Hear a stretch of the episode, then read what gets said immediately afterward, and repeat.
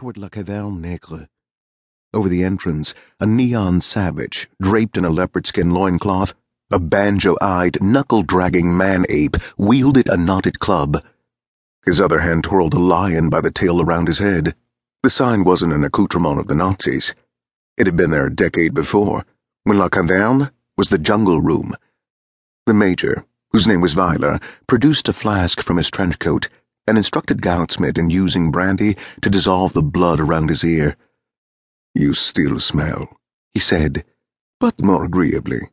We can't have you turning important stomachs, can we? Goudsmit accepted a pocket comb and used it to recraft his pompadour.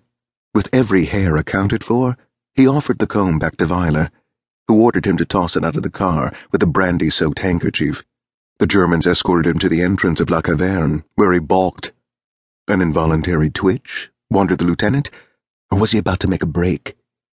In the sinister alleys of the red light district, there was a fair chance that he might make a successful getaway. Goudsmit planted his feet an instant before the sound of a jazz band reached the street. He seemed to have second thoughts, making an adjustment to his tie before walking inside. Twenty tables cloaked in checked tablecloths and lit by candle stubs and Chianti bottles were clustered around a low bandstand.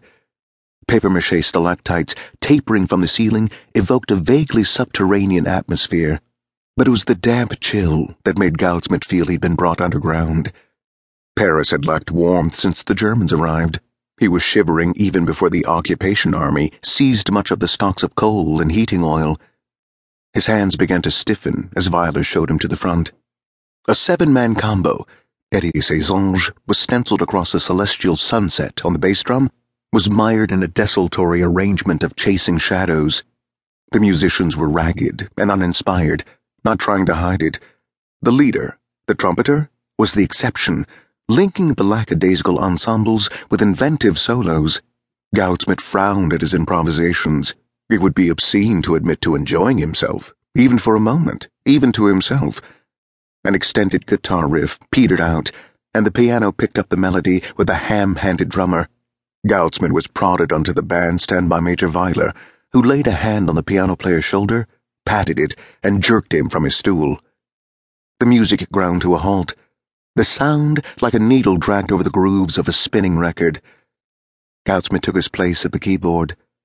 The bent-side spinet had been a beautiful instrument in its day, but that day had come and gone. The ivories were scorched by cigarettes. Spilled drinks had washed away the finish. A wobble in one leg was partially corrected by a cheese box splint.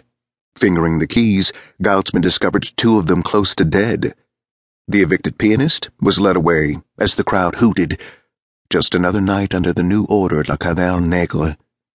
The trumpeter announced the next song to Goudsmit, who turned to Weiler, shaking his head. I don't understand a word he says. Why not? Weiler said.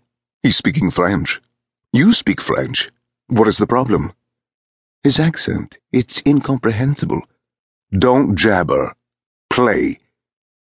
The guitarist strung together chords that Goudsmit shredded with his right hand and reassembled as the intro to Manoir de mes. He was no Django Reinhardt, but his playing lost its sloppiness behind the new pianist. The drummer, switching from sticks to brushes, demonstrated a confident touch. The tenor saxophone assumed the lead, and the trombone and clarinet added embellishments. Goudsmit lingered over the melody, laying down a walking bass line with his left hand. The trumpet player brought his instrument to his lips, depressed the valves soundlessly, and then, squeezing his eyes shut, he began to blow. Goudsmit struck a wrong note. No European jazzman played with the trumpeter's sly brilliance aside from Django, and Django, a gypsy, was laying low. Goudsmit had been in Paris for close to a year, since the Germans chased him out of Holland, but he had never gigged with anyone as accomplished as the frontman for Eddie and his Angels. The other musicians held back while the trumpeter matched Goudsmit hot lick for hot lick. Every idea that Goudsmit introduced, the hornman explored on fresh ground.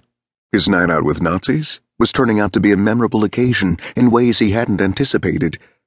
At the close of the number, the trumpeter pronounced the next title, keeping Goudsmit guessing till the first notes of Avalon poured from his horn. Goudsmit joined in, driving the melody, taking it into